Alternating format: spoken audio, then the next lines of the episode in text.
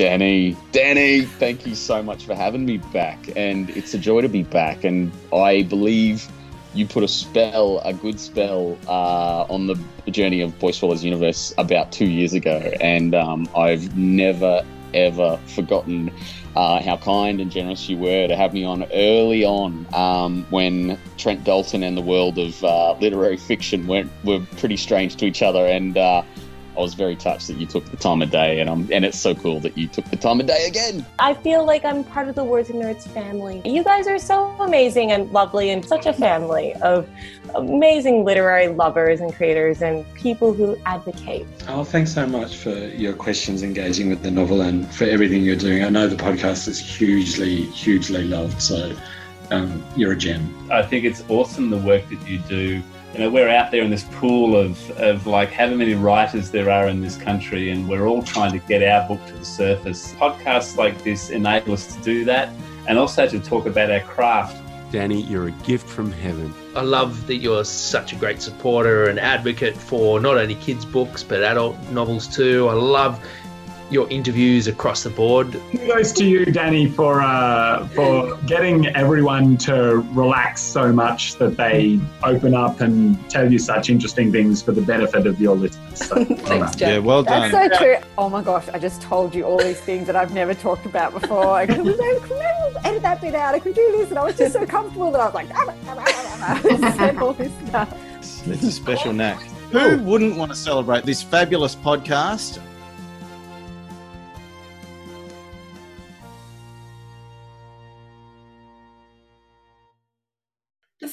Listening to the Words and Nerds podcast. On this podcast, we chat about books, the writing process, and how literature has the power to change the world.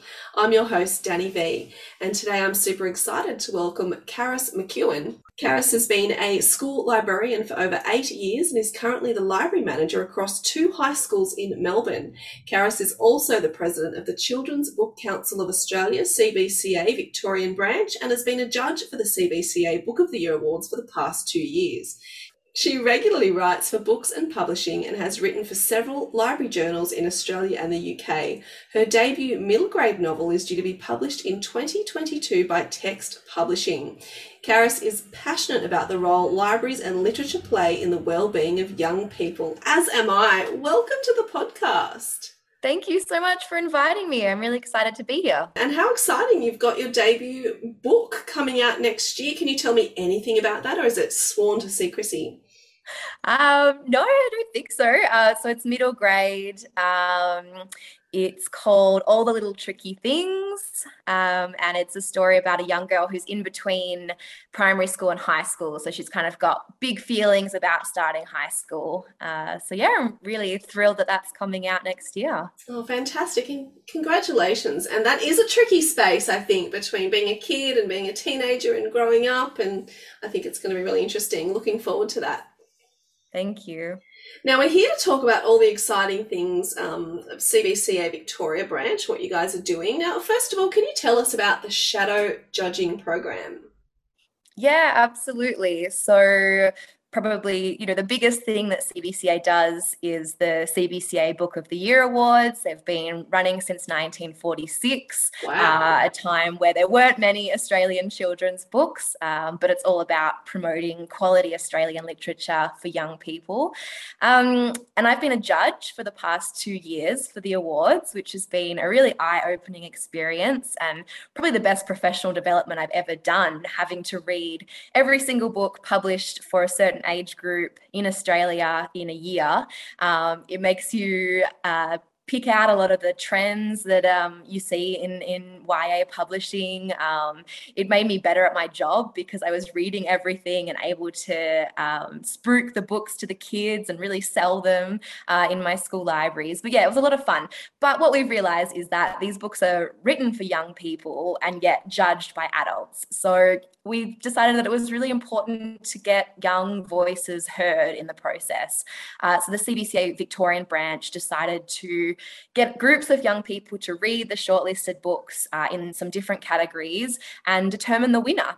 Um, but not determine the winner as in their favourite book, but actually use the same criteria that the judges use to determine which is the winning book for that year. So that shared experience of all reading the same book for pleasure, but then actually doing some deeper critical thinking about what exactly makes a good book.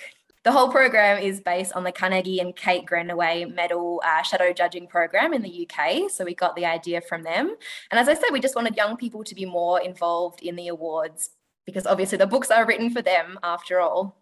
I love that. I love that idea of being so insightful, thinking, you know, they're kids' books, but adults are judging them, and then solving that by bringing them in. Now, I need to know what the what's the criteria.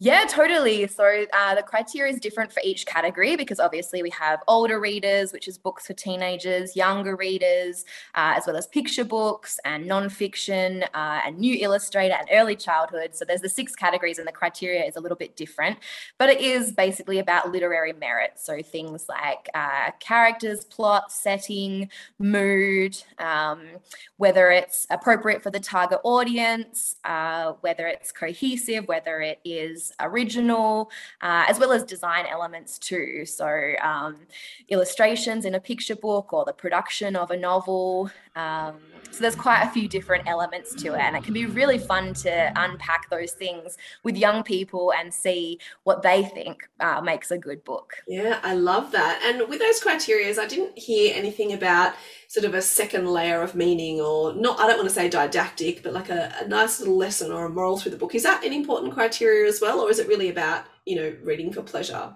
I think, yeah, there is certainly part of the criteria is about um, what the reader takes away from the mm-hmm. novel. Uh, so let me see. Yeah, so there's a section about ideas being worthwhile and skillfully crafted and uh, generated to explore themes or develop a fresh perspective. So I think that mm, kind of touches on yeah. what you're saying.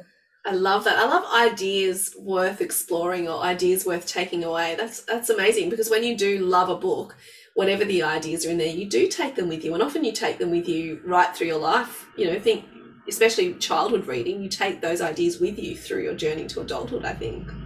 That's right. And the books that those kids are reading now are the ones that are hopefully going to turn them into lifelong readers. So it is mm-hmm. such an important time for for reading good quality literature. Absolutely. Now, I'm interested in how these books get to you. How do they get to a long list or a short list? Do you find them? Do you track them down? Do publishers send them to you? Because you obviously can't read everything. So how, how do they get to the CBCA to be judged?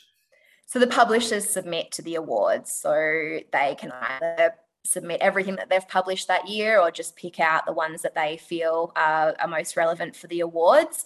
Um, but yeah, they decide, they send them to us, and then we read. We read almost everything that is published in Australia for a certain age group. So it is there's a lot of reading involved. It's it is a big time commitment, um, and we sort of get uh, different amounts of books at different times throughout the year because I'm sure, as you know, there are certain months where there are lots of books published and, and some where there's not many. So uh, yeah, it isn't it isn't um, yeah super consistent, but um, it was a lot of fun having to.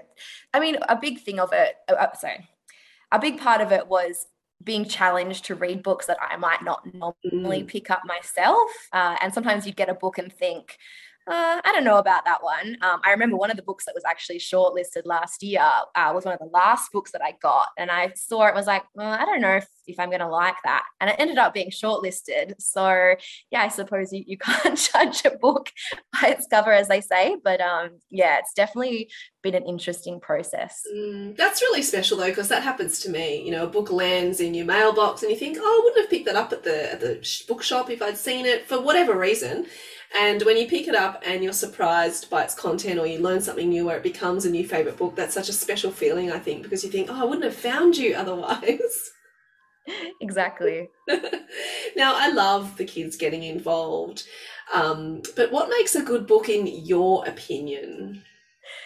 So this is really tricky because I've just talked about the awards and how great they are. Um, and obviously, awards have a time and place, but of course, a good book is subjective. I'm under no illusions that you know that isn't the case. Not every book is for every reader and it's a very personal thing um, that's why i love actually in my two schools we've been focusing a lot more on independent tech studies recently so rather than signing a particular book that a whole year level studies the kids all have to find a book that has the theme love or has the theme coming of age and they all get to study their own book and i think that's really mm. exciting mm. and that we're moving towards that um, but if we're going to talk about what defines quality literature um, I think originality is a really big thing for me. Um, certainly, as I said, the design and production play a role and it has to be high quality whether it's the illustrations or you know just the way the book is put together um, the the book has to appeal to a readership, I think, and teenagers can smell a book a mile away when when it's talking down to them, or if it's an issues book and it's just, as you say, too didactic. I think that is a really big thing. Um, and then literary merit in terms of um, the quality of language, the book standing the test of time, I think is really important. Uh, being immersive and having relatable characters. I mean, even if you're reading a sci-fi or a fantasy fantasy book, I think young people need to to be able to relate to the characters that they're reading in some way. Mm, I love that. That's a great answer. You've got so many, many good reasons of what makes a good book, and I agree with them all, actually. now, it's it's interesting that you say originality because you read so much. I'm not sure how many books you read. If you know, tell me. But I read around about sort of 80 books. I haven't really cracked 100 a year, but around 80 a year. I think you might read more.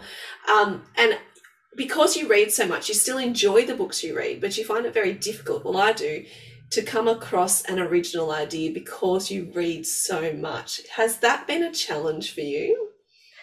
Definitely. I think, uh, yeah, I read around about 150 books a year. Obviously, wow. a lot of them are books Amazing. for children, so maybe a little shorter. um, but yeah, originality is a really big thing, I think, because I read a lot and I the kids that I work with that are really voracious readers, they just want something unique. They want something that is going to challenge them a little bit, um, push them out of their comfort zone. Um, so yeah, I think that that's something that the students I work with look for, and I definitely look for as well. Mm, it's really interesting because I, I, love obviously reading a lot of books and 150 books. That's very impressive, but it does. Um, it does change the way you read, I think, and enjoy books. Has it changed that for you? I think it has definitely made me this is quite bad actually. I probably shouldn't admit this as a librarian, but it it makes me abandon books quite quickly. So if I'm reading something and I just feel like I've read it before, um, I'm more likely to give up on it. And actually, my students push me not to do that. They're quite, they're, they're more likely to stick with a book no matter what they think of it. So, yeah, maybe they're making me a better reader. That's interesting though, isn't it? See, I, I'm the same. If I'm not feeling a book and it's not for any reason, it's just because it and I haven't connected. It's nothing personal, you know, it will probably connect with someone else. But I feel like if you haven't connected with it in for me around about three to five chapters, I move on to the next one. Yeah, I think it's definitely made me a fuss, more fussy reader. more, more discerning, perhaps. Okay, we'll go with that. That sounds way better. yeah, but I was wondering that too because I read this article about how reading changes your brain and changes who you are. And so it really fascinates me for someone who reads so many books, like yourself, 150. I can't crack 100, so I'm about at, at about 80. Um, but what that must be doing to our brain. Like, I wish I'd done some sort of a study before I started the podcast and see how that's actually changed you as a person. It's fascinating, don't you think? Yeah, completely. A friend said to me the other day, um, she said, you know, you read quite a lot and you read quite fast. She's like, when you read, do you read everything out loud in your head or do you just visualize the characters or ha- like how do you read? And I really had a bit of an existential crisis because like I didn't know how I read. It's just, you know, it just happens. I can't explain it. Um, so I've been thinking about that a lot more. It's been slowing me down, which is probably wow. a good thing. I, as you were saying that, I was actually getting really worried because I'm like, I don't know how I read, but I'm so glad she really freaked me out. I was like, I don't know. It just, yeah, like you said, it just happens. I think, I think I do visualize though, and once I visualize a book that I love, because I think that's the kind of books that really stick with you, it always stays with you in your mind. I think the the visual elements of it, and sometimes I'll read a book and I'll think, oh, what was that movie I watched the other day? And I'll figure out that it was a book I read. So that's how visual it has become in my head for me. Does that happen to you as well? Yeah, there you go. I think so. I mean, I had this discussion with my student book club, and they had a lot of thoughts about it. The discussion went for ages, which was really this. nice. Yeah. And I think, you know, doing this thing, and I think having those discussions with young people, especially when it comes to this shadow judging stuff, it's really interesting to get them to sort of confront the reading process and confront the writing process as well, and just think a little bit more about what they're reading and how they're reading. Uh, it's it's a really nice discussion to have Mm. with with young people. I think. Absolutely. And being a librarian is such an important role because you could be the person that is putting that first book into that kid's hand that will make them love reading.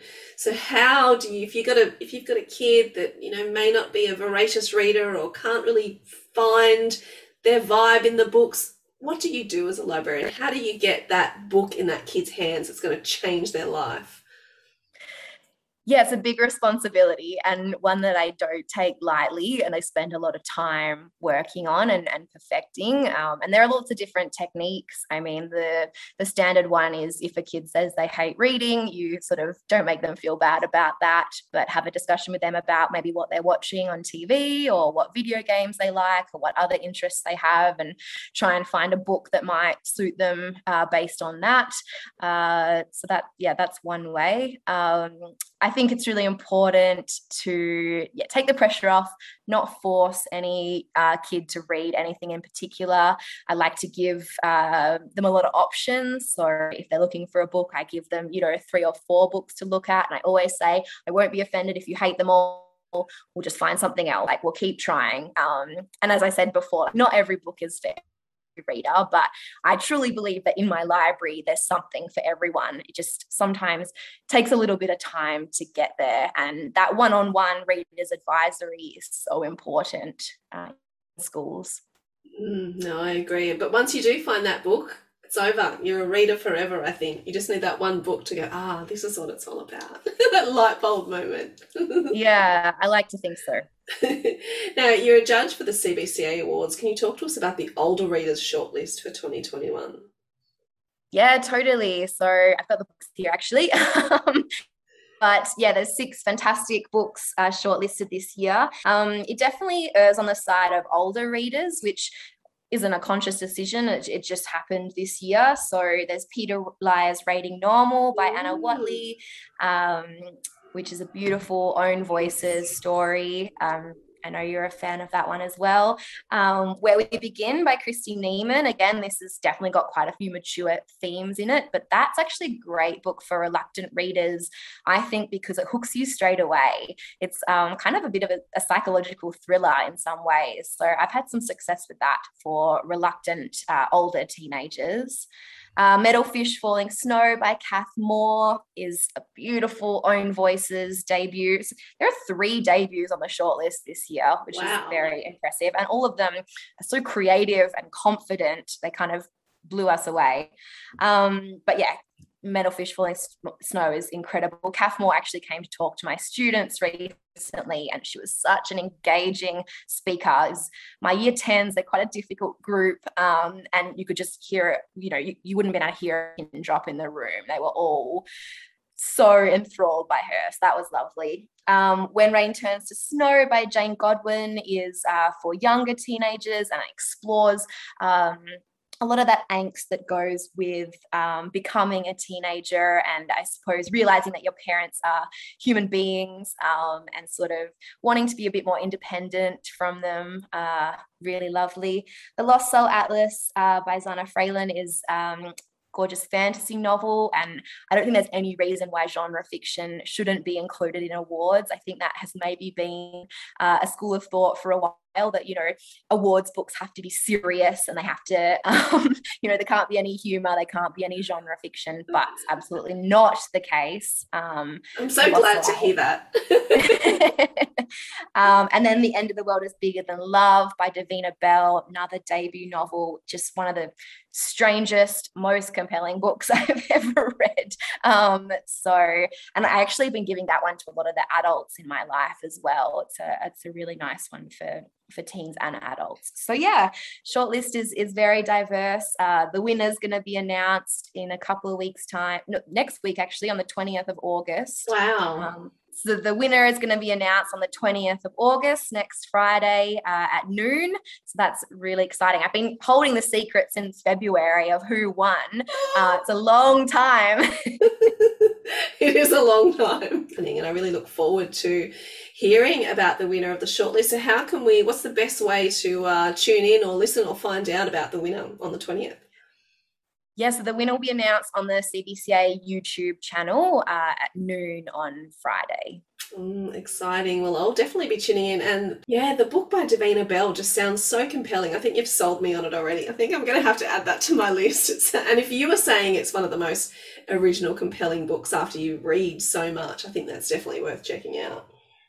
Yeah, it's interesting because it's been like quite divisive among my students, and I think the reason for that is it it is quite challenging. Um, there are two narrators, and they're both unreliable narrators, uh, so you don't really know what's going on. You kind of have to go with the flow a little bit uh, and not have the answers straight away, which is sometimes a little bit hard, uh, especially for young people. But I keep saying to them like keep persevering, it'll pay off. That's really exciting. I'm super excited for the 20th now. And I'm going to have to add more to my to be read list, and I don't know how to do that. it's already quite large. Obviously, avid reader, books, you know, you're immersed in books and, and reading and writing with books and publishing with the CBCA, with your day job as a librarian. What was your journey of reading? Were you always a lover of reading from the very first minute you could hold a book? What was your journey? Yes, I was a bookworm from a very young age, but I grew up in a family where I was the only bookworm. So my parents weren't big readers, my sister wasn't a big reader. So um, yeah, I was the only reader in the family. But in saying that, my parents always really supported my book addiction. You know, they used to drive me to the library, the public library, um, and, and buy me books. I was really fortunate. But luckily, my public librarian in the small town where I grew up um, who still works in that same library today, and I'm still in touch with. She's my librarian um, mentor and role model. Uh, she's the one that really encouraged me to be a reader and, and put incredible books in my hands, you know, right books in my hands. Um, so that's, yeah, a really special memory that I have. And, and yeah, she turned me into the librarian that I am today.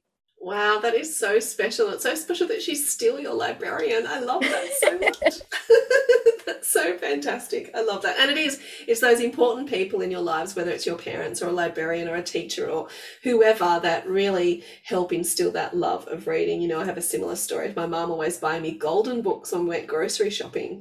Great, great memories of, of books.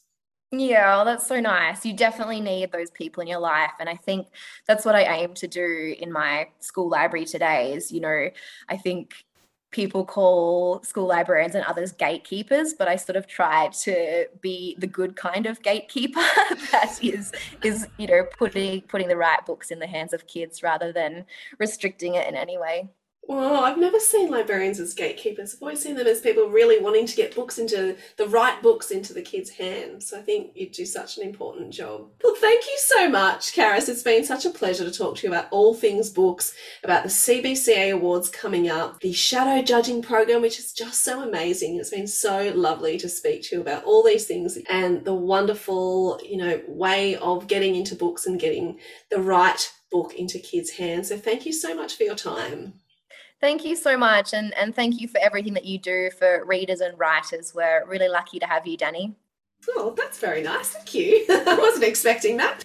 Thanks, Karis. So, if anyone wants to check out what the shadow judges have been up to this year, you can go to cbcashadowjudging.com to see the creative responses that they've made to some of the books and to find out which book the young people have decided is the winner this year. I love that so much. I'm going to head there right now and check it out. Thank you so much, Karis. Thank you.